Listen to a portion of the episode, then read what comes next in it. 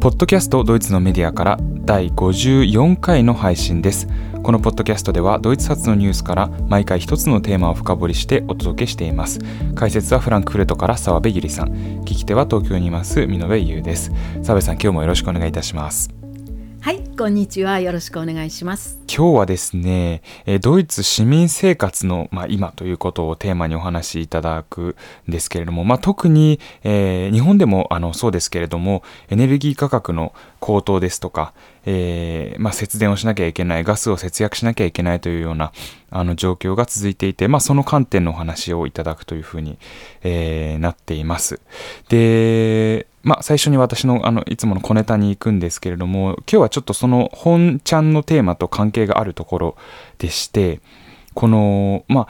これから澤部さんにあの解説いただくと思いますけども私のこの遠くから見てる感覚ではこの節電しようガスを節約しようというような呼びかけが、まあ、日本の震災後にまあ節電ってありましたけれども、まあ、それに近いような、まあ、等しいとまでは言いませんけれども近いようなあの真剣さと規模でもってって呼びかけられているようなあの気がしています。これはもしかしたら澤部さん後であのそうだよとかそうじゃないとか言ってくださるかもしれませんけれどもであのまあそういう、まあ、前提があってですね今こうネットでもあのこうネタになっているんですね。でまあもちろんネタになっているというのはこれは非常に真剣なあの話題ですしあのきっかけとなっているのはあの今の今のきっかけとなっているのはウクライナでのあの戦争ですのであのそんなにあのバカにするという意味ではないんですけれども、まあ、皮肉というふうな形で、まあ、扱われると、まあ、笑うしかないというような状況かもしれません。で今日ご紹介したのがいいのですがね私が、えーと、ネットで見つけたあのある画像なんですけれどもちょっと画像ってポッドキャストに貼れないので頑張ってこう説明しようと思うんですけれども、えー、ドイツの、えー、家庭で一般的なのは日本のエアコンではなくてとは違って、まあ、セントラルヒーティングですね、まあ、家中にこう管が張り巡らされていて、まあ、各部屋でつまみを回してあの部屋の暖かさを調節するというようなものなんですけれどもそのつまみっていうのがですねまあ大体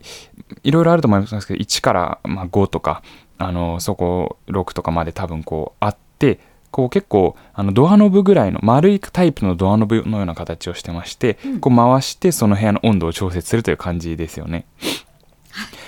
で、はい、えっ、ー、と、はい。私がこのネットで見つけたのは、誰かがこう、冗談として、ギャグとして、この、メモリですね、回すメモリ12345というところにですね、こう、政治家の写真を貼っていくというようなところなんですね。つまり、この、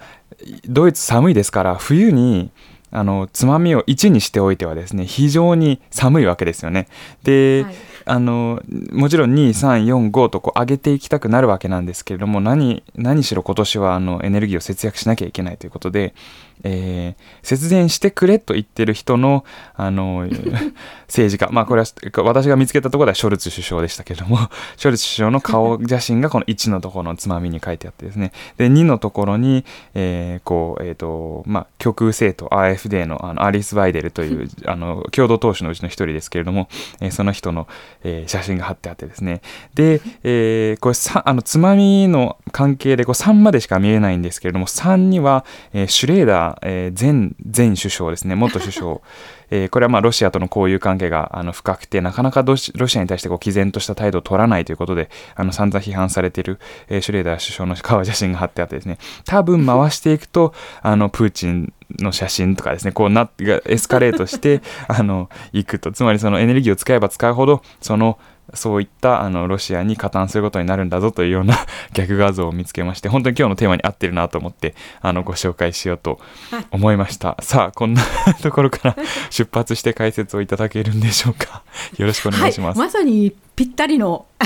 ぴったりのエピソードありがとうございました。本当にねそういうレベルのお話を今日はしたいんですね、はい、っていうのは今あのおっしゃったように、えー、エネルギー問題それからそこからまあ始まったインフレですね、まあ、狂乱物価ですね、今まさに狂乱物価、その中でドイツ市民はね、えらい目に遭っているわけなんですね。はい、でこれはもちろん日本も同じ問題を抱えているわけなんですけれども私から見るとねその問題の深刻さもそれからあの政府が取っている政策もね両方ともが日本よりも一歩進んだ進んでる感じがするんですね、うん。問題も日本よりもっと深刻な状況に今なってるし、それだけに政策もね、慌てて頑張ってこうあの次から次へと繰り出しているっていう、そういうあの様子があります。で今日はそれについてお話ししたいんですけれどもまずねちょっと今日の最初えー、と今月のねついこの間なんですが10月の上旬にドイツのね北にあるニーダーザクセンという州で行われた州議会選挙の話から始めたいと思います。はい。でまずね州議会選挙って何かっていう話なんですが、うん。ご存知の通りドイツは16ある州がくっついて一つの国家を作っているわけですね。それがドイツという国です、でその16の州それぞれに州政府があり州議会があります。でどの州も5年に1回この州議会選挙をするんですねつまりその州の住民たちによるあの直接選挙で州議会のメンバーが決まるわけですで選挙の時期はね州によってバラバラですので毎年どこのかの州が、まああのー選挙をするっていう形になるんですが今年に関して言うと今年はね計4つの州で州議会選挙が行われました。はい。でそのねあの最後の選挙がついこの間のニーダーザクセンという北ドイツの州だったんですね。うん。でこの州議会選挙なんですけど本来ね州議会選挙っていうのは国政選挙である連邦議会選挙とはだいぶね様子が異なるんですね。うん。でその違いを大きくちょっと3つにまとめてご説明します。はい。まずね最初の違いは各州それぞれにねカラーがあるんですよ。つまり、まあ、日本の地方もそうだと思いますが伝統的にねこの州ではどの政党が強いっていうのがあるんですね。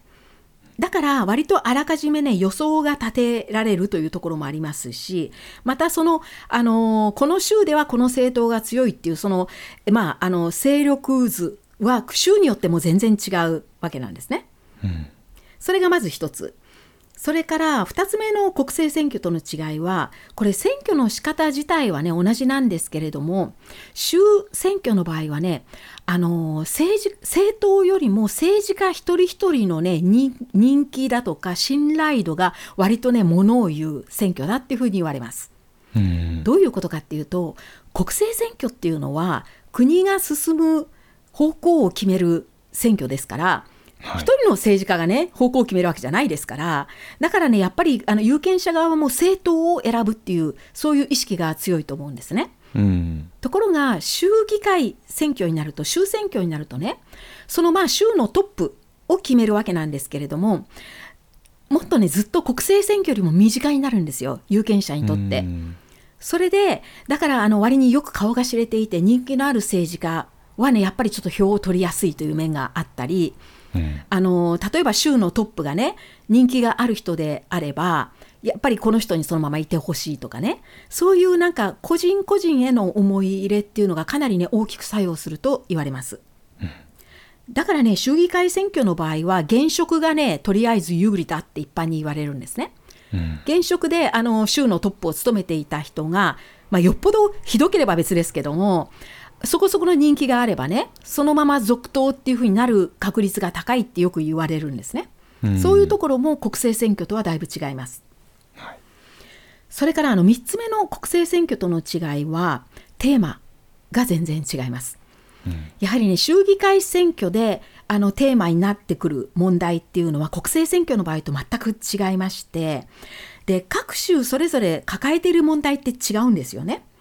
でそれをその州に住む住民たちが自分の生活と直結させてあの決めていく、まあ、あのいろんな希望を持つっていうのが通常ですので例えばね外交問題だとか国が決める税制だとかね安全保障とか社会保障とかそういう大きい問題がテーマにはなるテーマになるわけではないんですね。うん。州議会選挙の場合はもっとね本当に身近な生活に直結した問題がテーマに上がります。例えば、教員が不足しているとかね、うん。あるいは学校の老朽化がひどすぎるとか住宅が不足しているとか地域のね交通インフレがあのあ交通インフラにばらつきがあるとか、うんあるいはあのゴミ処理の問題だとかねそういった問題がテーマに上がるのが州議会選挙です。でこういう理由からね本来州議会選挙っていうのは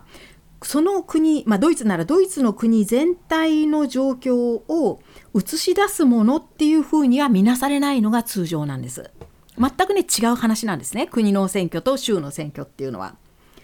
ところが今回のねついこの間行われたニーダーザクセン州の州議会選挙っていうのは今までとは全く違う意味で注目されました。一言で言うとね今この時のドイツという国全体の様子を映す選挙になるんじゃないかという形で注目されたんですね。うんで具体的にはあのドイツに住む市民たち全員が今現在抱えている生活感情だとかあるいはねあの連邦政府国の政府ですね州ではなくて国の政府の仕事に対する国民の評価を直接映し出す選挙になるのではないかっていうふうに考えられたわけなんです。はい、でこれはね州議会選挙には普通ないことなんですね。でなんで今回に限ってそういう注目のされ方がしたかと言いますとそれはドイツ全体が今ねまあ通常ではない状態にあるからまあ、少し大げさに言うと危機的な状況にあるからなんです。でこれが具体的には、えウクライナ戦争に端を発して端を発したエネルギー不足の問題とそれからエネルギー価格高騰そこから起こった深刻なインフレこれらが国民の生活を今現在直撃しているわけですね。うん、でそれプラスねこのもっと大きい問題はねこの状態に、えー、終わりが見えないことなんですよ。これからねまだもっと悪くなるかもしれないっていう不安がねすごく大きいんですね今。でその結果ドイツ国内に不安が蔓延しているというのが今の状況ででこれについてはね最近これは10月の頭だったと思いますが公共テレビ局がこれは定期的にね常に行われているドイツのトレンドっていうアンケート意識調査があるんですけれども今月の頭にねこの調査結果をまた新しくあの発表したんですけれども、うん、えーとね、今後の自分の生活がどうなるのか大きい不安もしくは不安を感じていると答えた人が回答者の85%に上ってこの数字はねこのアンケート調査は25年前から始められたようなんですが過去最大の数字だったということです。うんそのくらいね不安が蔓延してるんですね。でこういう状況下での州議会選挙だったので今回そのこの州の選挙では有権者の関心がね州特有のテーマではなくってドイツ全国の市民が感じている共通のね不安の要因に向かったんですね。それがエネルギー問題インフレ物価高ドイツ経済の今後というねそういう問題です。つまり州固有のテーマってね背景に退いちゃったんです今回。うんで州議会選挙であるにもかかわらず有権者の目は連邦政府の仕事に向けられたと言われています。でねこの投票の前にね選挙の前によくあの街頭インタビューでね有権者の人にいろんな、まあ、ことを聞くんですけれどもそういう報道が多くなされるんですが今回ね何人もの有権者が同じようなことを言っていてで私の,、まあ、あの関心を引いたんですけれども彼らがねなんどういうことを言っていたかというと大体ね次のようなことを言ってました。今回の私たちの州の選挙では私たちが今抱えている問題の根がどれも外交やエネルギー政策あるいは国家の財政の配分など一つの州の中で声を上げることでは解決できるものではなく結果的にね私たちの州の選挙とはいえ自分たちの一票ではどうにもできないという無力さを感じるっていうようなことを言ってたんですね。うんつまり自分たちが住んでいる州の選挙にもかかわらずこの州今回の選挙は私たちの手からなんか遠ざかってしまったような気がするっていうふうに言っていました。これがとても印象的でした。で、えーとまあ、この日、えー、10月の頭でしたけれどもニーダーザクセン州の選挙が行われ、まあ、この結果はねおおよそ予想した通りであの社会民主党が勝ちまして現職の州のトップがそのまま続投することになりただ連立する相手がねこれまではキリスト教民主同盟 CDU と連立していたんですがこの政党が負けましたので、うん、あの得票率を減らしてその代わりに緑の党がバーって上がってきたのでねあのー、次の5年間はこの州は社会民主党は緑の党と組むことになるというところが決まりました。ただ今回のね選挙は本当に選挙の結果よりもねむしろその有権者たちの気分だとか、まあ、注目されるテーマの方がね話題に上ったという選挙だったんですね。でまあ特別な感じがしました。ということで、えーと、今日お話ししたいテーマはこのウクライナ戦争でね始まった危機の真っ只中にあるドイツなんですけどその中でも特に市民の生活にね直結した問題となっている2つの点1つはエネルギーの問題、まあ、特に天然ガスです。天然ガスの不足とその価格の高騰、うん、そしてもう1つはインフレ。まあ、狂乱物価ですね。消費者物価が異常な値上がりをしているという。この2つの点に焦点を当てて前半ではねまずちょっと現状の数字を上げてそして連邦政府は今ドイツの市民の生活を救うために具体的に何をしているかという点をお話しします。それから後半になって、えー、実際にねこういう中でドイツ市民はねどういうふうに生活してどう乗り切ろうとしているかそして彼らの気分はねどういうふうに動いているかっていうことをお話ししたいと思います。はい、ではまず、えーとエネルギー問題とインフレこの2つの問題のね現状実際にどういう状況にあるかということなんですがエネルギー問題といってもね今回はあの天然ガスに集中します。っていうのは天然ガスが一番話題になってるんですね今。でこの天然ガスについては私たちは過去のポッドキャストえっ、ー、とねこれは3月の末に配信した39回で、まあ、ドイツがいかにねロシアに依存してきたかっていうことをね中心にお話ししたんですけれども、うん、あのいわば今日の話はその続編みたいな形ですその結果今どうなっているかということからお話しします。で前回にねお話ししたようにドイツはもともと天然ガスの需要の55%をロシアから輸入してきたんですよね。で、えっと、ロシアから直接ねドイツに来ていたパイプラインって3本ありまして1本は海底のパイプライン2本が地上のパイプラインでその地上のうちの1本はポーランド経由でドイツまでもう1本はチェコを経由してドイツまでっていうねそういうパイプライン合計で3本が、まあ、フル稼働してロシアから天然ガスを輸入してきたんです。今どうなっているかというとロシアからの供給量はゼロになってます今。全く全部ストップしたんですね。でゼロです、で55%頼ってたわけですからその穴を埋めなくちゃいけないんですよね。はい。じゃあこれまでねあのロシア以外にはどういう国から輸入してきたかというとその他の調達先はね、えー、ノルウェーベルギーオランダといったヨーロッパの国なんですけれどもこれらの国からのね供給量はもうあまり増やすことができないんですね。でこれらの産出国にしてもやっぱり他の国にも輸出してるわけですしドイツだけにそんなたくさんねいきなり、あのー、多く供給するわけにはいかないっていうことでどんなに増やせてもその他のヨーロッパの国から、えー、の供給量はせいぜい10%増しになるぐらいというふうに言われています。だからまだ決定的に足りないわけなんですよ。うん、それでどうするかなんですけれどもこの春にねもうウクライナ戦争が始まってこうなるということがねおよそ予想がついたあたりからドイツがすぐに取り組み始めたのが液状天然ガスを輸入する体制を作ろうということになったわけですね。うん、でドイツはこれまで天然ガスはパイプラインを通じて気体の形で輸入してきたんですけれども、まあ、液状天然ガスをねあの輸入できるようになれば他のいろんな国からねもっと遠くの国からタンカーで運んでくることもできますし、まああの、かなり供給量を増やすことができるわけなんですよね。うんところが問題はこれは前の回でもお話ししましたけれども問題はドイツにはこの液状天然ガスを受け入れる設備が整っていないんですよ。っていうのは今までね一度も液状天然ガスを輸入してこなかったのでそのためのね受け入れ体制が整っていないんですね。でどういう受け入れ体制が必要かというと液状天然ガスはタンカーで運ばれてくるので港に着くわけです。はい、で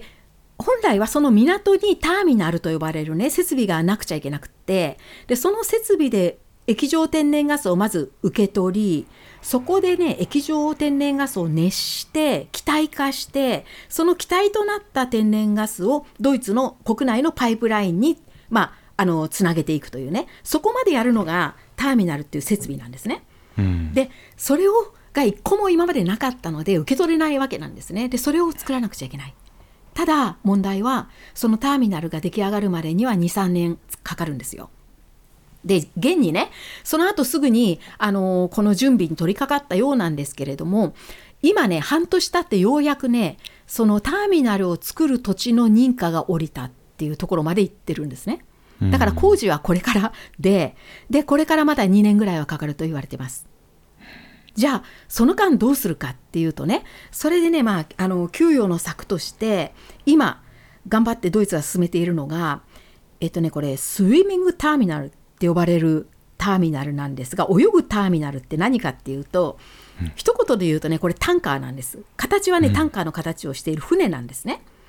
だからあの海上に浮かんでいるんですがそのタンカーの形をした船の中でまずあの外から運ばれてきた液状天然ガスを受け取ってそこで熱して気体化してドイツ国内の、えー、パイプラインに乗せるというねそこまでをこのタンカーの形をした船にやらせようというねそういう、まあ、給与の策を今進めていてこれはねなんか年内に今年の末までに2台はできるみたいなんですね。でその後ねまだ数台続けて作られるようなんですがただね問題はこれはあくまでタンカーなんですよ。っていうか私写真見たらやっぱり船の形してるんですよね。はい、だからねあのあの容量に制限があって限りがあるんです。で一度にね大量に受け入れられること受け入れられないんですね。ですからこれはねやっぱり緊急の一時的な措置に過ぎなくってでまあ本当にあの進められるべきは本物のターミナル建設であってこれがまあもちろん並行して進められることになっています。であの先ほど言いましたように今ようやく認可が下りたところでこれから建設が始まってうまくいけば2年ぐらい経ったところでできるというねその間にこのスイミングあのターミナルで、まあ、代用するというね一部代用するただこれはね多分ないよりあった方がましっていう程度なのかなっていう気がしますねこの小さいターミナル、タンカーは。でじゃあ他に何をやってるかというと結局全然まだ足りないわけですからこれはね、あのー、これまでもお話ししましたけれどもカタールとかサウジアラビアといった中東の国との天然ガスの輸入協定をね結ぶところまでは行っています。こういう国とはねもうあの協定が成立したんですね。それとあとこれはもうあの最近の話ごく最近の話ですが、えー、ドイツは今年末で脱原発の予定だったのをそれをやはり延期しまして、えー、今動いている最後の3基の原子力発電所は、えー、少しねあの稼働期間を延長することにごく最近に決まりました、はい、このニュースは日本で報道されました？日本でもはい報道されてますね。あそうですか、はい。うん、これね、まあ、本当に大変だったんですね、行ったり来たり行ったり来たりして、うん、で特に政権の中でね、話が全然まとまらなくて、対立しちゃって、で、うん、あの緑の党は、最後に残っている3期のうちのね、2期だけを来年春まで稼働延長するっていうところまではね、妥協したんですけれども、同じく政権与党の自由民主党が、いや、せっかく3期今動いてるんだから3期ともこのまま稼働を続けてしかもね来年の春までじゃなくてね再来年まで。あのー、少なくとも稼働させなくちゃだめだっていうことを言っていてね話が全然決着しなくって、うん、で、えーと、今週の月曜日だったかなついこの間です。あのショルツ首相が首相権限でねバシッと決めたんですね、うん、一言で。そういうことができるんですね。あの連立政権の場合。いざという時に首相権限っていうのをねなんかあの使う行使することができるっていうことでショルツ氏の一言で結局どうなったかというと本来今年の末にあの稼働をやめる予定だった3期が3期とも、えー、稼働を延期し延長して来年の春、えー、4月の15日までは稼働を続けるということに決まりました。えそういう状況なんですね。でただこれだけ全部動員してもね、ロシアからの天然ガスが途絶えたことの穴を塞ぐだけの調達は無理なんですよ。うん、それで一体ね今後どうやって乗り切っていくかっていうのが今すごく注目されているわけでまず差し迫って今年の冬は乗り切れるのかっていう問題なんですがこれはね現在の天然ガスの国内の貯蔵状況を見ると比較的ねいい状態にあるそうなんですね今年は。はい、っていうのはあの今年の冬を今回この冬を乗り切るためにえー、必要なのは、えー、11月の、ね、頭時点で国内の貯蔵タンクのね95%が埋まっていれば今年の冬は乗り切れるっていうふうに言われていたのがこの目標の数値がね多分今も現在、えー、到達しているぐらいなんですね。だから差し当たってね今年の冬は大きな問題にはならないだろうと言われています、で問題はね次の冬だっていうふうに言われてるんですねだからこの辺がそのターミナル作りのがの、えー、時間との競争になるわけなんですね。うん、じゃあ実際にね天然ガスが不足したら一体ドイツはどうなるのかっていうことなんですがまずねドイツ国内の天然ガスの消費量をね全体を100として考えるとそのうちの40%は一般家庭と小企業が使っているというふうに言います。小企業っていうのはね、えーと、ドイツの定義では従業員が50人以下の企業体のことを小企業っていうんですね。うん、であの天然ガスは一般家庭ではね主に暖房とお湯に使うの天然あの資源なんですエネルギー資源として使われています。で残りの60%が中企業大企業によって消費されているというふうに言われています。うん、でねいよいよ不足となったら順番が一応決まっていてまずはね最初に稼働を制限されるのは大きい企業の生産工場だそうですただ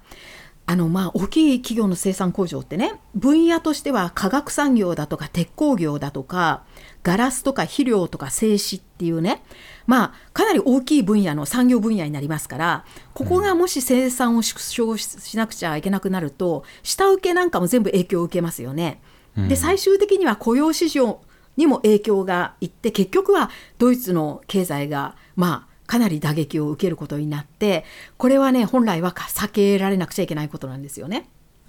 ただ順番としてはね一般家庭が暖房やお湯を使えなくなるのは最後っていうふうには一応言われています。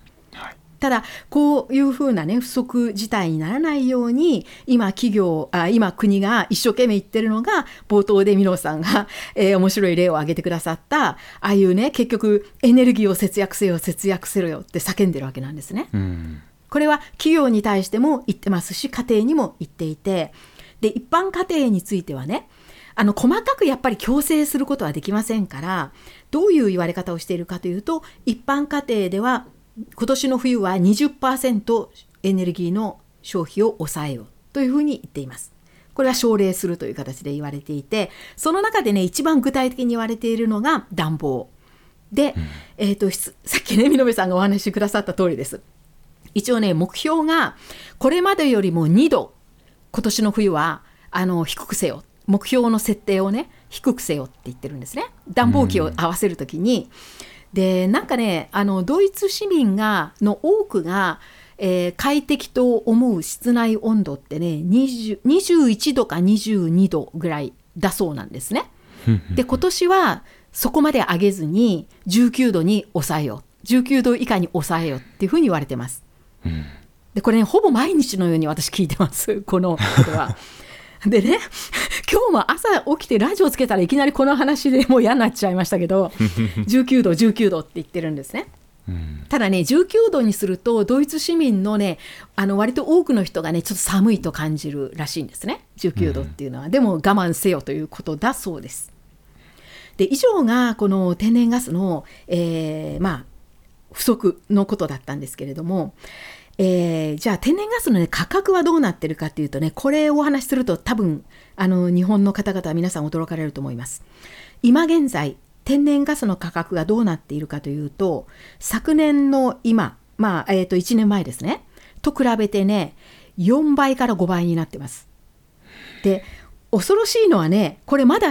終点じゃないっていうところでまだまだこれから上がるとね予想されてるんですね。つまり今がね上限ってわけじゃないんですよ。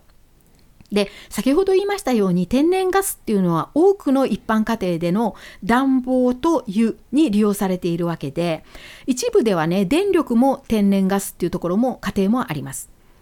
だからね天然ガスと全く無縁な家庭ってね少数派だと思うんですねドイツでは。ですからね家計を本当にね直撃してるんですよ今これ。で具体的にねちょっと私の例をねうちの例をお話しするとうちはね賃貸住宅なんですねはい、で、えーと、暖房はね、うちの場合はね、100%天然ガスではないんですが、一部にやはり天然ガスが使われています。で、今ね、どうなってるかというと、実は今年の6月にね、大家さんが早々と、えーと、毎月私が家賃と一緒に支払わなくちゃいけない暖房費をね、上げてきたんですね。で、えーと、まずちょっと暖房費の支払い方なんですけれども賃貸住宅の場合は家賃にね含まれるんですよ暖房費っていうのは。でその暖房費はもちろんあの大家さんが懐に入れるお金ではなくてその建物であの、まあ、その、えー、アパートならアパートで使われた暖房費はそのえー、住んでいる人が払って大家経由でそのあのエネルギー会社に支払われるっていうことですね。うんでその価格をどう決めてるかっていうと原則的に前年1年間の消費量が翌年のその次の年のねあのまず目安になるんですね。それで前年支払ったあのエネルギー料金を12等分してそれを次の年の家賃に上積みしてあの住人に請求するという形をとっています。うん、だからあの暖房ってね夏は使わないじゃないかって思われるでしょうけども夏も冬もなくねあの毎月一定金額を支払う家賃として支払っていくんですね。なるほどでそれよりも最終的に多く私が使っちゃった場合はもちろんそれ追加料金が後から生産時に、えー、請求されるっていうそういうシステムなんですね。うん、で、えっと、今年の6月にね早々とうちは値上げがありましてこの時にね2.5倍になりました。その暖房費ですけどね。はい、でうちの場合はねうちはすごくね今人数が少ないのですごくねあの安いんですけれども、それまでね大体家賃の中に暖房費として含まれていたのはね4000円ぐらいを暖房とお湯として私は払ってきたんですね、日本円にして約4000円です。それがねいきなり1万円になったんですよ。で今私はだから1万円払ってるんですがただ2.5倍じゃね追いつかないと思うんですねだから今現在でもう45倍でしょ？で6月だったからまだ2.5倍って予測して大家さんがそういう値段をふっかけてきたわけなんですが実際にはもうこれを超えて上がっちゃってるので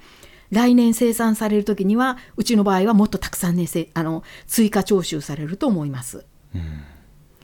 でだからねあの実際にあの多くもう支払わざるを得ないわけでで例えばね子供がもっとたくさんいて大きな家でね大きなアパートの場合だったら通常もね1万円ぐらい払っているうちってあると思うんですね暖房費として、うん、その場合今45万円になってるっていうことなんですよ。そうするとやっぱり払えない家って当然出てくると思うんですよね、うん、でそういうね市民のこの窮乏なあのまあすごい苦しい状況をじゃあ国はね今どうやって救おうとしているかというと今ねショルツ政権が一つの提案をしている。それはねどういう策かと言いますとこれはね、もし決まれば来年の3月からの実施になるので、今年の冬はね、ちょっと入らなくなっちゃうんですけれども、うん、どういうことをね、今、ショルツ政権が考えているかというと、国内の天然ガスの料金に上限を設けて、その上限を超えて値上がりした場合にはね、その超えた金額はね、もう国が払うっていうことを提案しています。うん、これはね、対象は企業も市民あの一般家庭も同じです。じゃあ上限ってねどのどのくらいに設定されるのかというとこれもまだ今計画の段階で実際にどうなるか分かりませんが一応ね今提案されているのは1年前のつまり通常だった状況のね通常価格だった頃の2倍程度を上限にしてそれよりもさらにね増えた場合つまり今現在もう 4, 4倍5倍になってるわけですから今現在もうそれより高くなってるんですがその高くなった分はね国が持つって言って言ってるわけなんですね。でこれはねさすがに助かりますよねこれをやってもらえれば。うん、まあ2倍まではしょうがないとして諦めて払うとしてそれそれより以上は払わなくてよくなるわけなので、これはねあの助けにはなると思います。ただ、あの今言いましたように、これはね、今、計画中で来、もし実施されるとしても、来年の3月からなので、この冬はね、だめなんですよ。で、この冬は乗り切らなくちゃいけないんですが、じゃあ、この冬はどうするの？っていうと、今、政府がやはりこれもあの提案しているのは、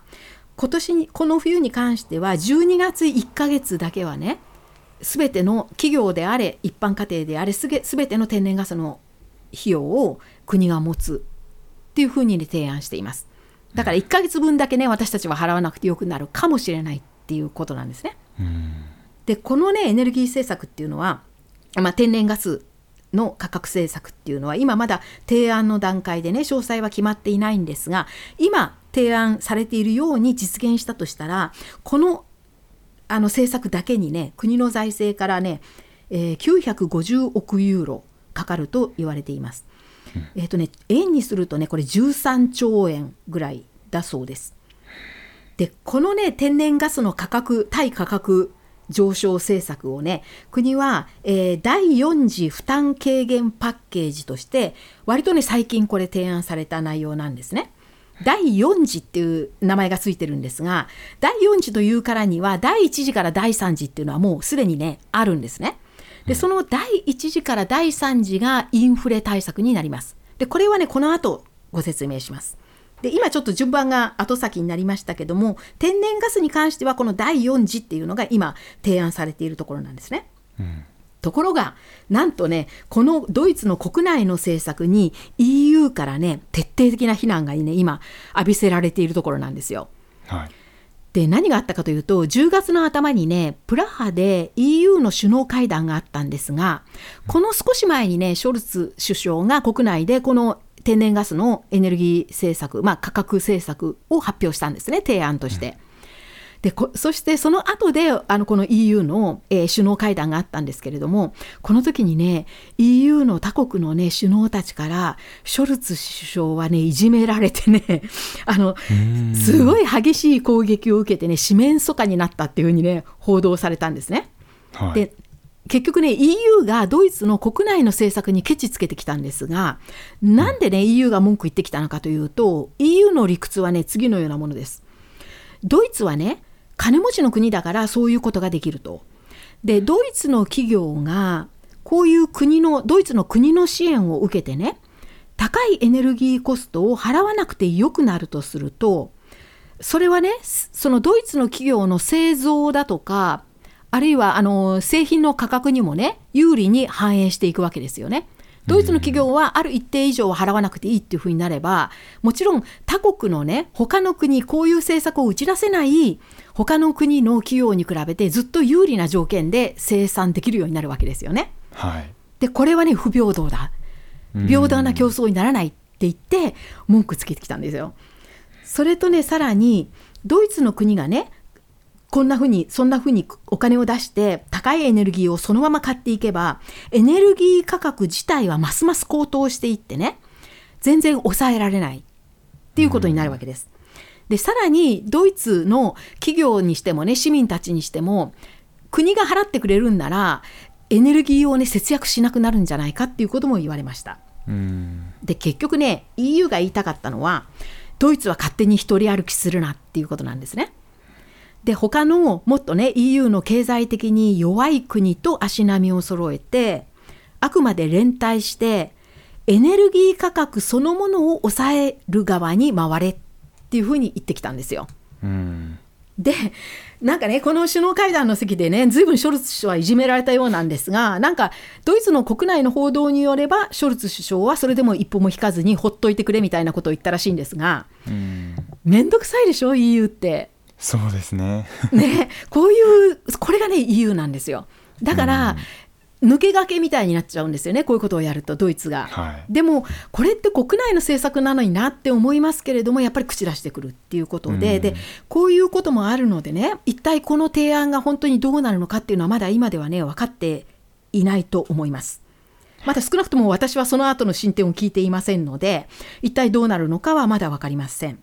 うん、以上がね天然ガスの話でした。はい、で次にねもう一つの問題の方インフレこれは消費者物価のあのその急騰ですねこちらについて次にお話します。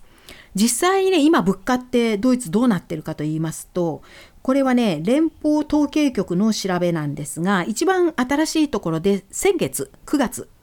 をの物価の状況をその1年前の9月ですね。前年9月とのひ、あの比較で言うと全体に全ての商品の平均した物価上昇率は今現在10.0%増しということで、これはね過去70年で最高だそうです。なんか日本は私が聞いたところによると今まだ3%ぐらいですか？はいちょっとあのなんか確実な数字は把握してないんですけども、うん、そその実感としてはそのくらいかなと、はい、そうですね。そういうふうに私聞いてまだまだだなと思ったんですね 私は。はい、で今ねこれ全体では10.0%ただしこれはね全ての商品のあの平均です。で食料品だけに限るとね18.7%増しです今。でその中でもね特に高くなっているのがこれはね私、まあ、個人の個人の感覚なんですけれどもドイツの食生活でのいわゆる必需品であるパン食肉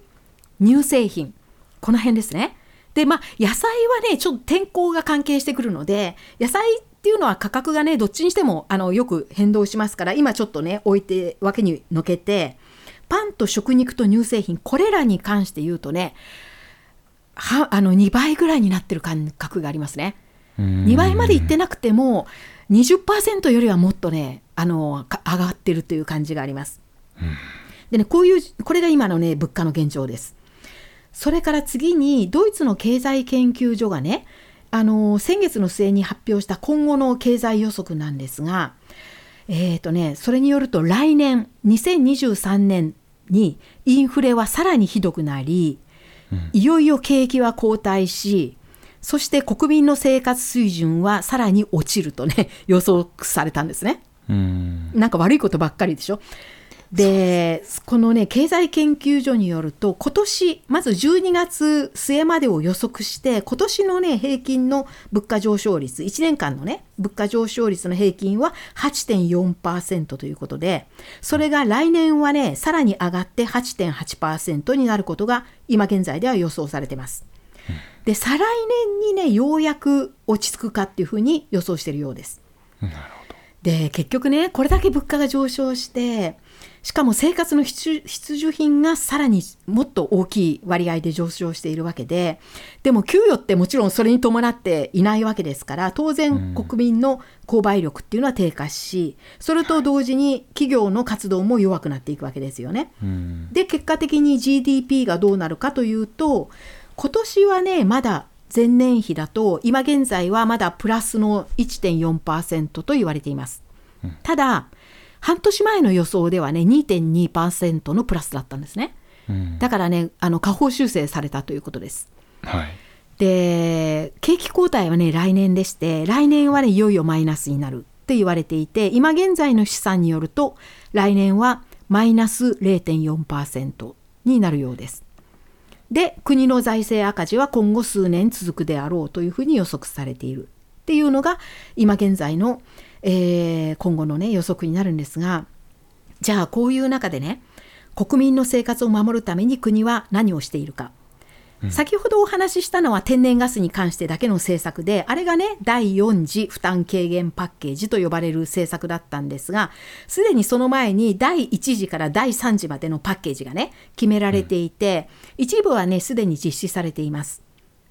で、えーとまあ、すごくねお金ばらまいてるっっていう感じが私にはあるんですけれども例えばねどういうことがなされているかというとね代表的なところをねちょっといくつか挙げてみますとこれね本当にたくさんある中の一部に過ぎないんですがまずねすでに実施されたのがごく最近あの先月から今ちょうど今も行われていると思いますがまずねドイツの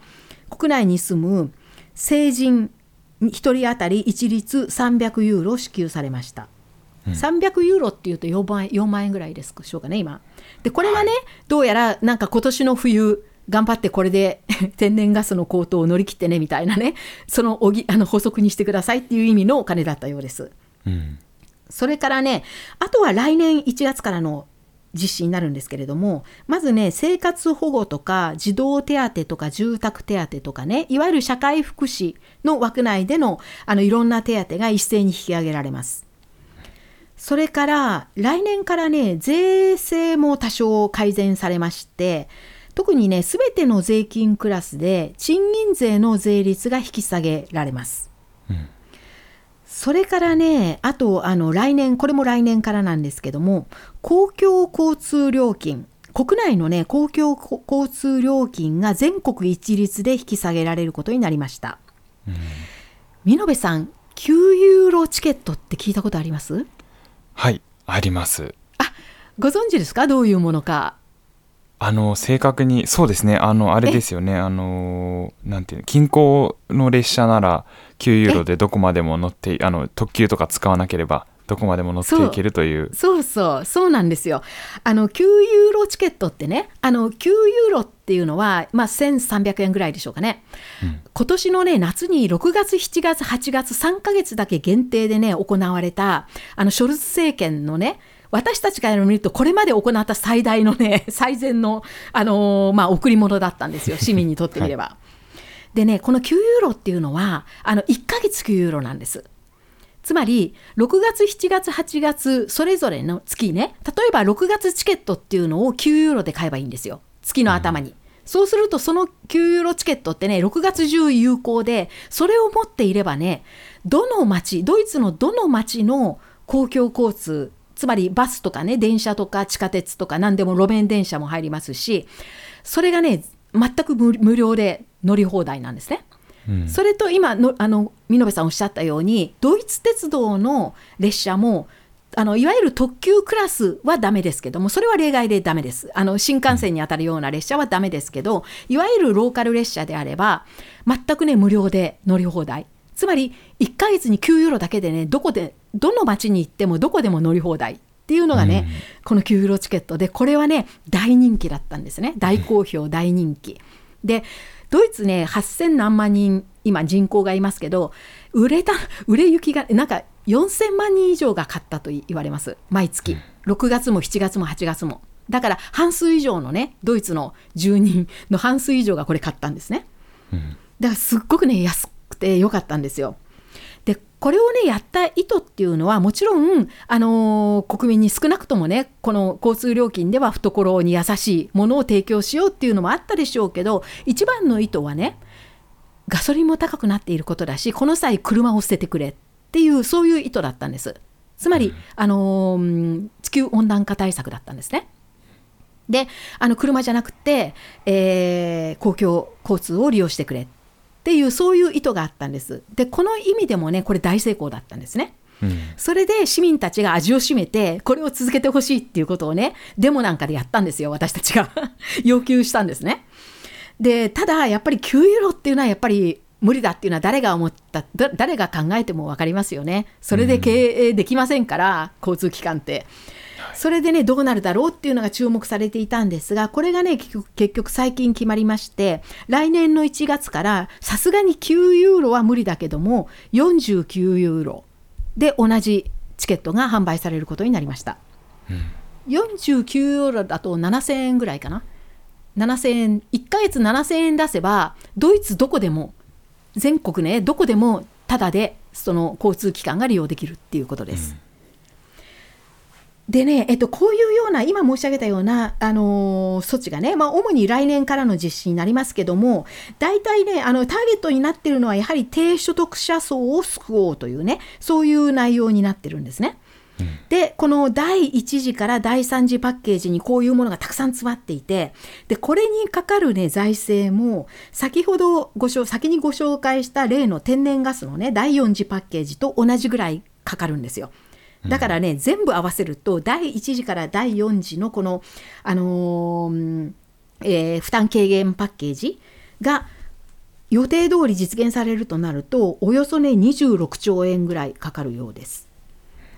えーと、ユーロにすると2000億ユーロ弱っていうぐらい予定してるようですね。はい、でここまでがねあの今現在の様子あのまあ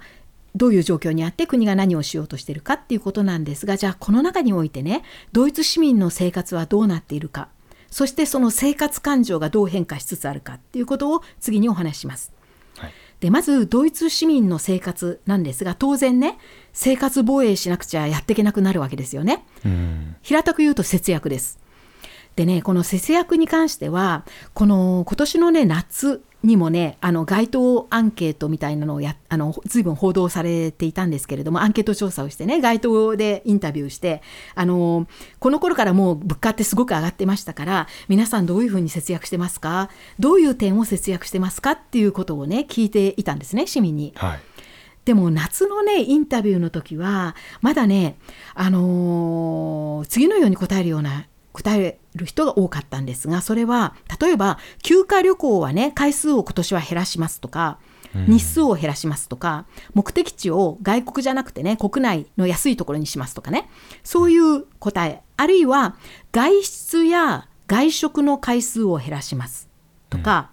ガソリンが高いからね、なるべく車は使わないようにしますとかね、どっちかというと、こう、贅沢だった部分を抑えるというね、そういう答えが多かったんですよ。これがまだね、今年の夏の時点でした。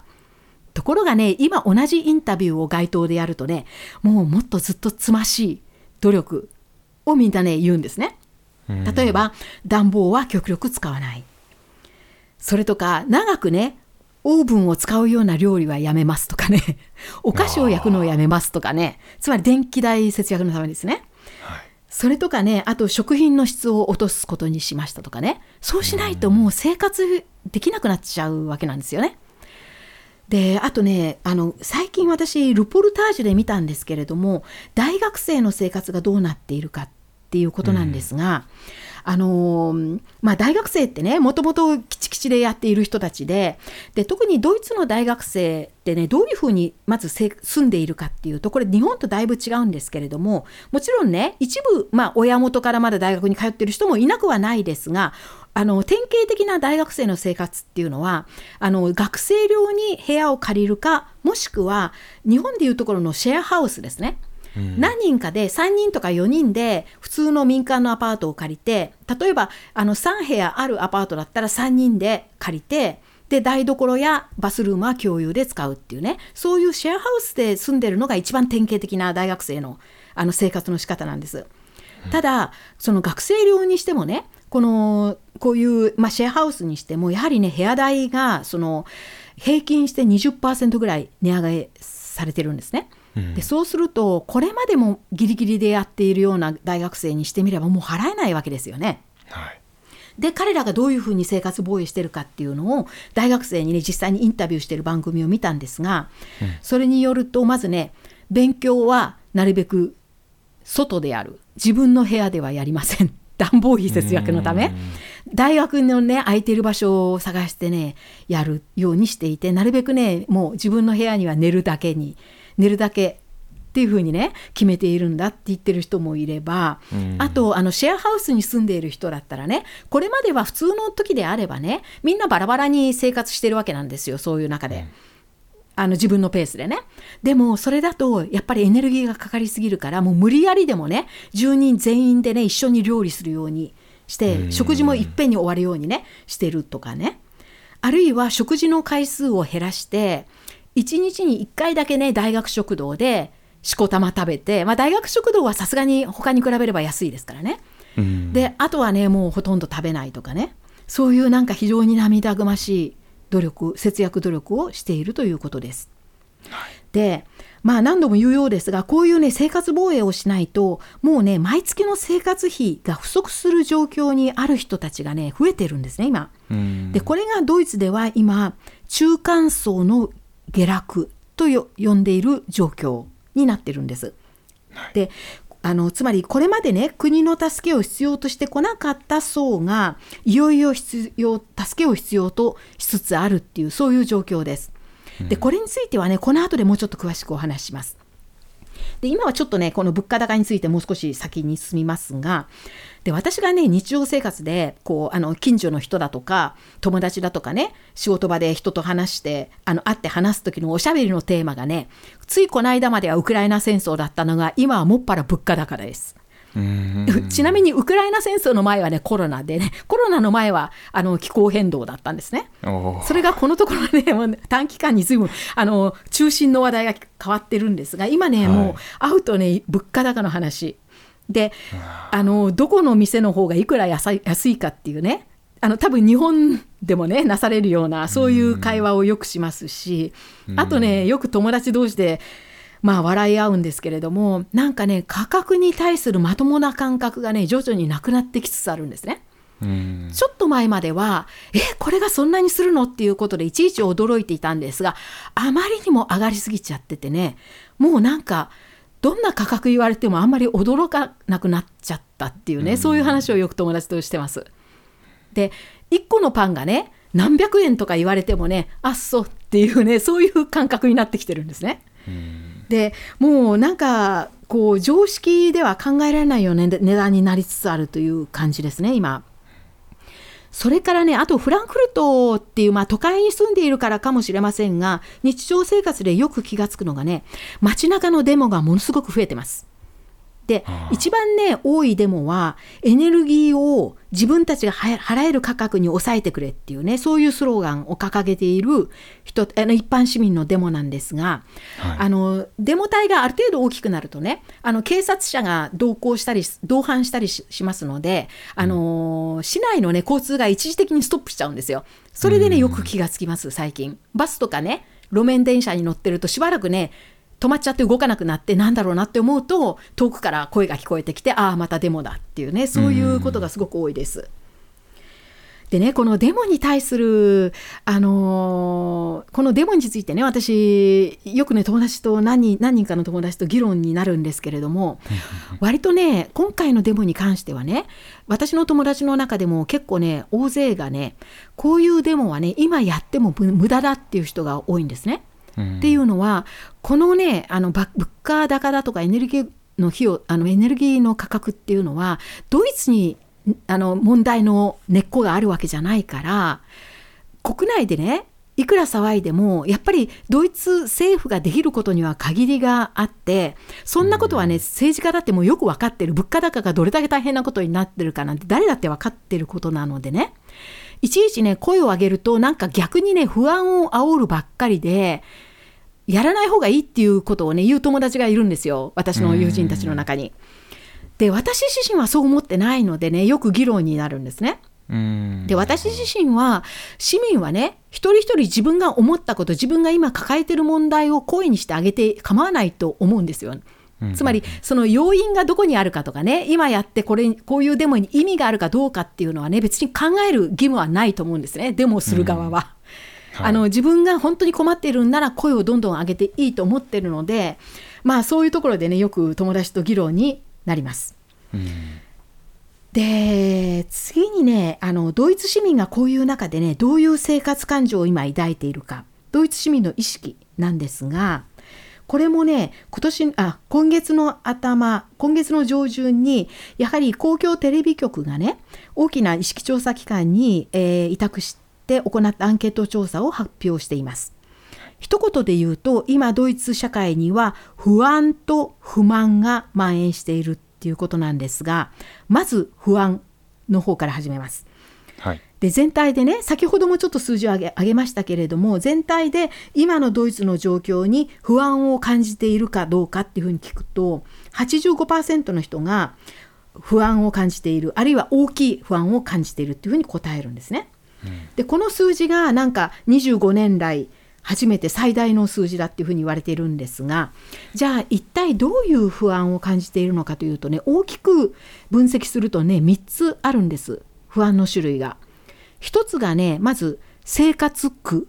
に陥る不安ですね。でこれはね、あのー、質問としてはね具体的な質問ではこのまま物価が上昇していくと自分もいよいよ支払えなくなるかもしれないと思って不安になることがありますかっていう質問なんですね。これに対しては57%がそう思うっていうふうに答えています。でこれがねいわゆる今中間層の下落というふうに呼ばれている現象であってねで中間層っていう場合ドイツでは定義をかなり大きくとっているんですがその中間層の中にさらに上中下っていうふうに3つに分けるとするとねその中の下にあたる人たちこれはねドイツ市民の20%程度がこの層っていうふうに言われてるんですがこの層がねこれまでは普通に生活できてきた層なんですよ。余裕はないけれども収支があってきて国の助けなんかを必要としてこなかった層なんですね。でね金額にするとね1人の場合毎月の収入がねだいたい1500ユーロから2000ユーロの層というふうに言われます。これは円にすると,、えーと、毎月の所得がね18万円19万円ぐらいから234万円ぐらいっていうところかな。これがね中の下と呼ばれる層なんですね。うん、でこの層がね今その貧困層に落ちそうになっているっていうふうにあるいは落ちつつあるというふうに言われてるんですね。つまりもう自力だけでは生活できなくなりつつあるそうだっていうふうに言われていてこれがねとっても不安を煽っているわけです。うん。2つ目の不安がね今後のドイツの経済状況への不安であってこれは漠然とした長期的な不安です。出口が見えない不安ですね。であの例えば今現在ドイツ経済の状態は悪いと思いますか？あるいはすごく悪いと思いますか？って聞くと80%以上がそう思うと答えていてこれはね1年前に比べると2倍以上の数字だそうですね。でじゃあ今後さらに悪化すると思いますか？って聞くとねやはり53%過半数が悪化すると思うっていうふうに答えています。で3つ目の不安がこれは経済不安ではなくて戦争の不安です。ウクライナ戦争にドイツが直接巻き込まれることへの不安なんですね。でこれはねあの具体的な質問はドイツもやがてこの戦争に引っ張り込まれるかもと不安になりますかっていうふうに聞くと56%が不安だっていうふうに感じているっていうことなんですね。うん、でこれ実際にはねどういうケースかっていうとこれは NATO がいよいよ参戦するとなったらドイツも引っ張り込まれますから参戦することになるわけですよね。でその後不安を感じている人が過半数ということになります。はい、でこの不安からね先に進んでさらに進んでねだからウクライナへの軍事援助はもう控えめにしてこれ以上ロシアを挑発するのはやめた方がいいっていう意見の人がね今調査すると47%に上るということでこれはね6月に調査した時から 7, パ7ポイント増えた数字だそうです。今ねどっちかというとこっちにあの変化しつつあるんですね気分が。で次にね不満の方なんですけども、はい、この不満といった場合にはもちろんこれはね連邦政府の政策に対する不満になるんですね。つまりショルツ政権への不満です。でまず1つ目はエネルギー確保のために今ね連邦政府が行っている策に対してあなたは満足していますか？それとも不満ですかって聞くと70%が不満と答えています。うん。うん、次に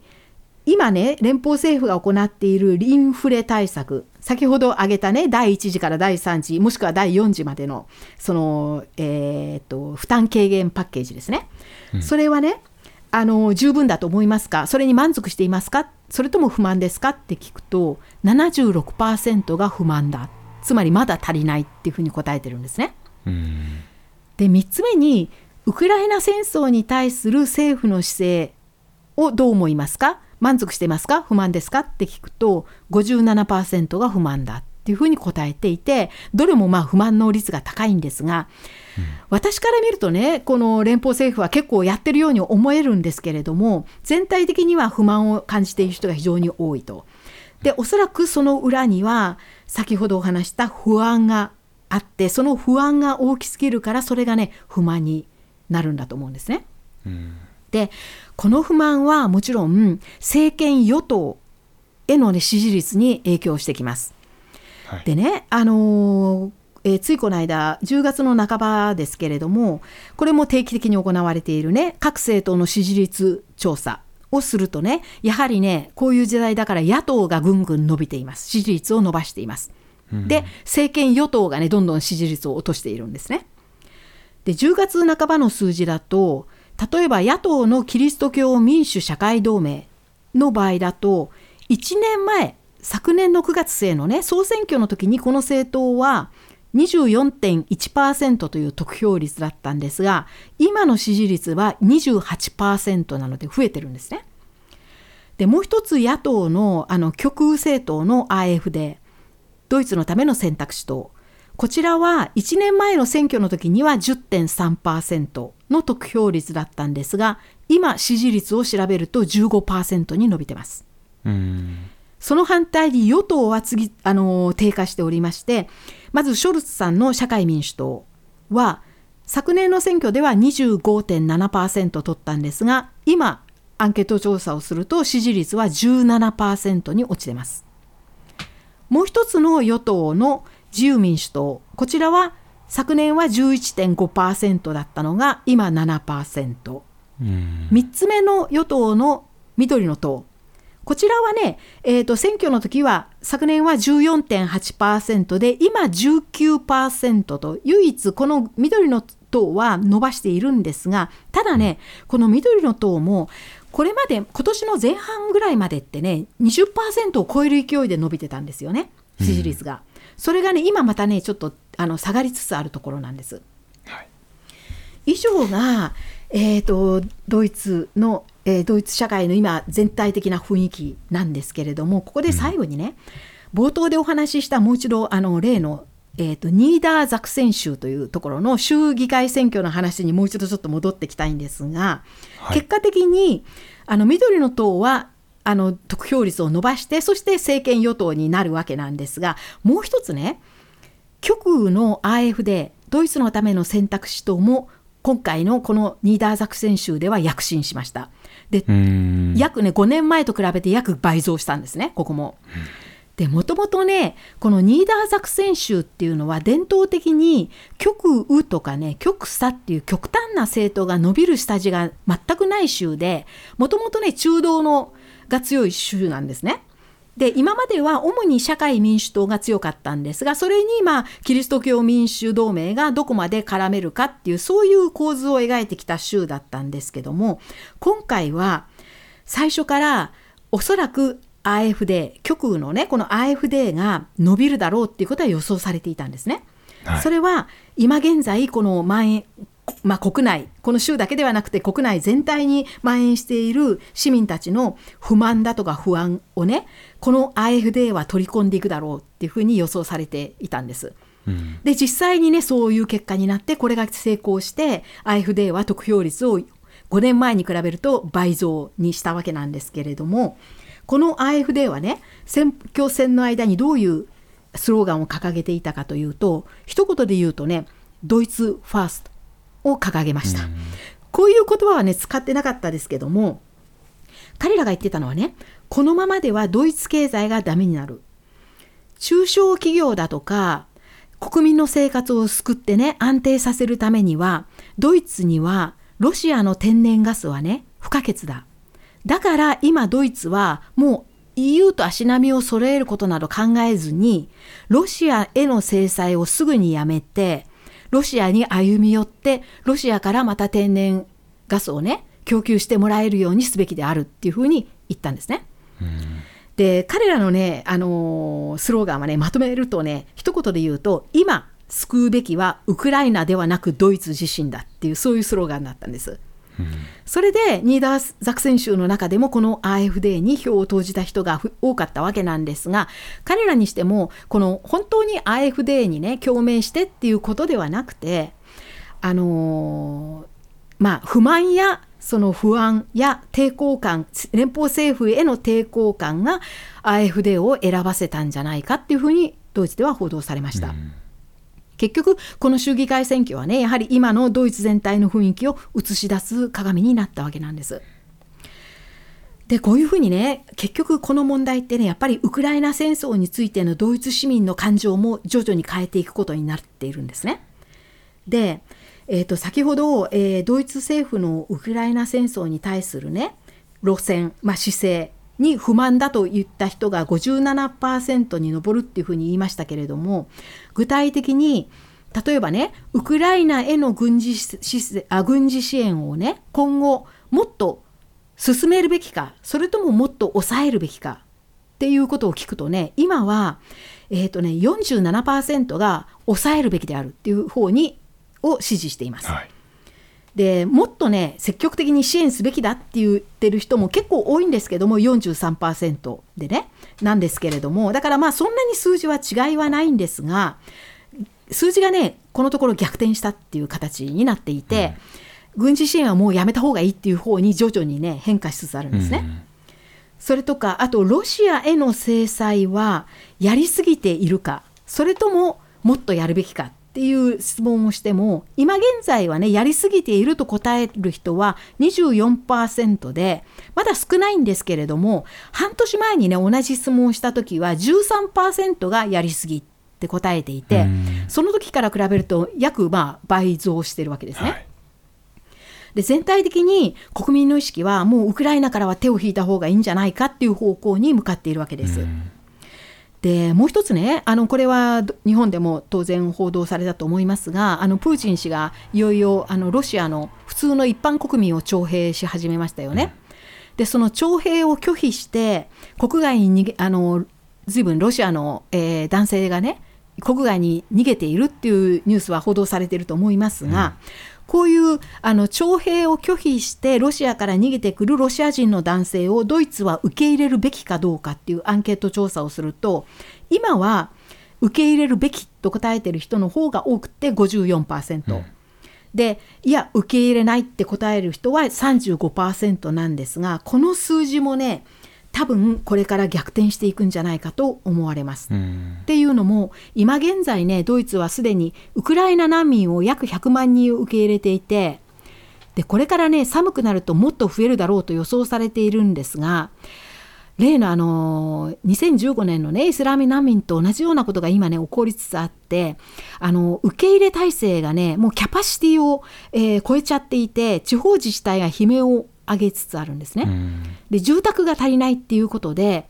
随分ね今あの大変なことになっていてもうしょっちゅう話し合いが連邦と地方自治体の間での話し合いが進められているところなんですがこういうふうにねだんだん難民がやっぱり増えてくるとどうしても気分はね変わってくるんだと思うんですよね。でこんな中で最近ねごく最近これは美濃部さんはご存知かもしれませんがあの野党のキリスト教民主同盟のね、うん、今の党首のフリードリヒ・メルツっていう人なんですが、この人がすごい失言をしたんですよね。うん、このメルツさんがなんかトークショーだったと思いますがウクライナ難民が今ドイツに大勢やってくるのはねゾツィアール・トゥーリスムスだって言ったんですよ。でこのゾツィアール・トゥーリスムスってどういう意味かっていうと社会保障目当てでやってくるツーリストの波だっていう言い方をしたんですね。はい、つまりウクライナからね別にドイツじゃなくてもポーランドに行けばいいチェコに行けばいいのにわざわざドイツに来るのはドイツがの社会保障が一番手厚くてねドイツが一番まあ豊かに暮らせるだからドイツをめがけてやってくる人が今増えていてでこういうねあの波が大きくなるとまたドイツを害することになるっていう発言をしたんですよ。でこれがねやっぱり炎上しましてすごい品種を買ってね、うん、この政治家は後日謝罪というかまあ弁明することになったんですけれども、うん、今ねこういう状況下で政治家がねしかもあの極極右のね AfD の政治家が言うんならみんないつものことって思いますけど普通のまともな政党の政治家がねこんなことを言ってポロッと言っちゃうと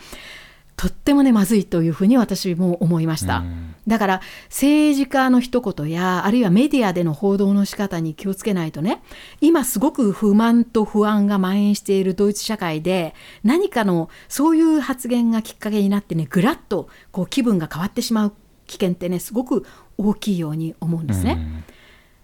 だからまあ気をつけるべきだなというふうに私も思いました。はいありがとうございました。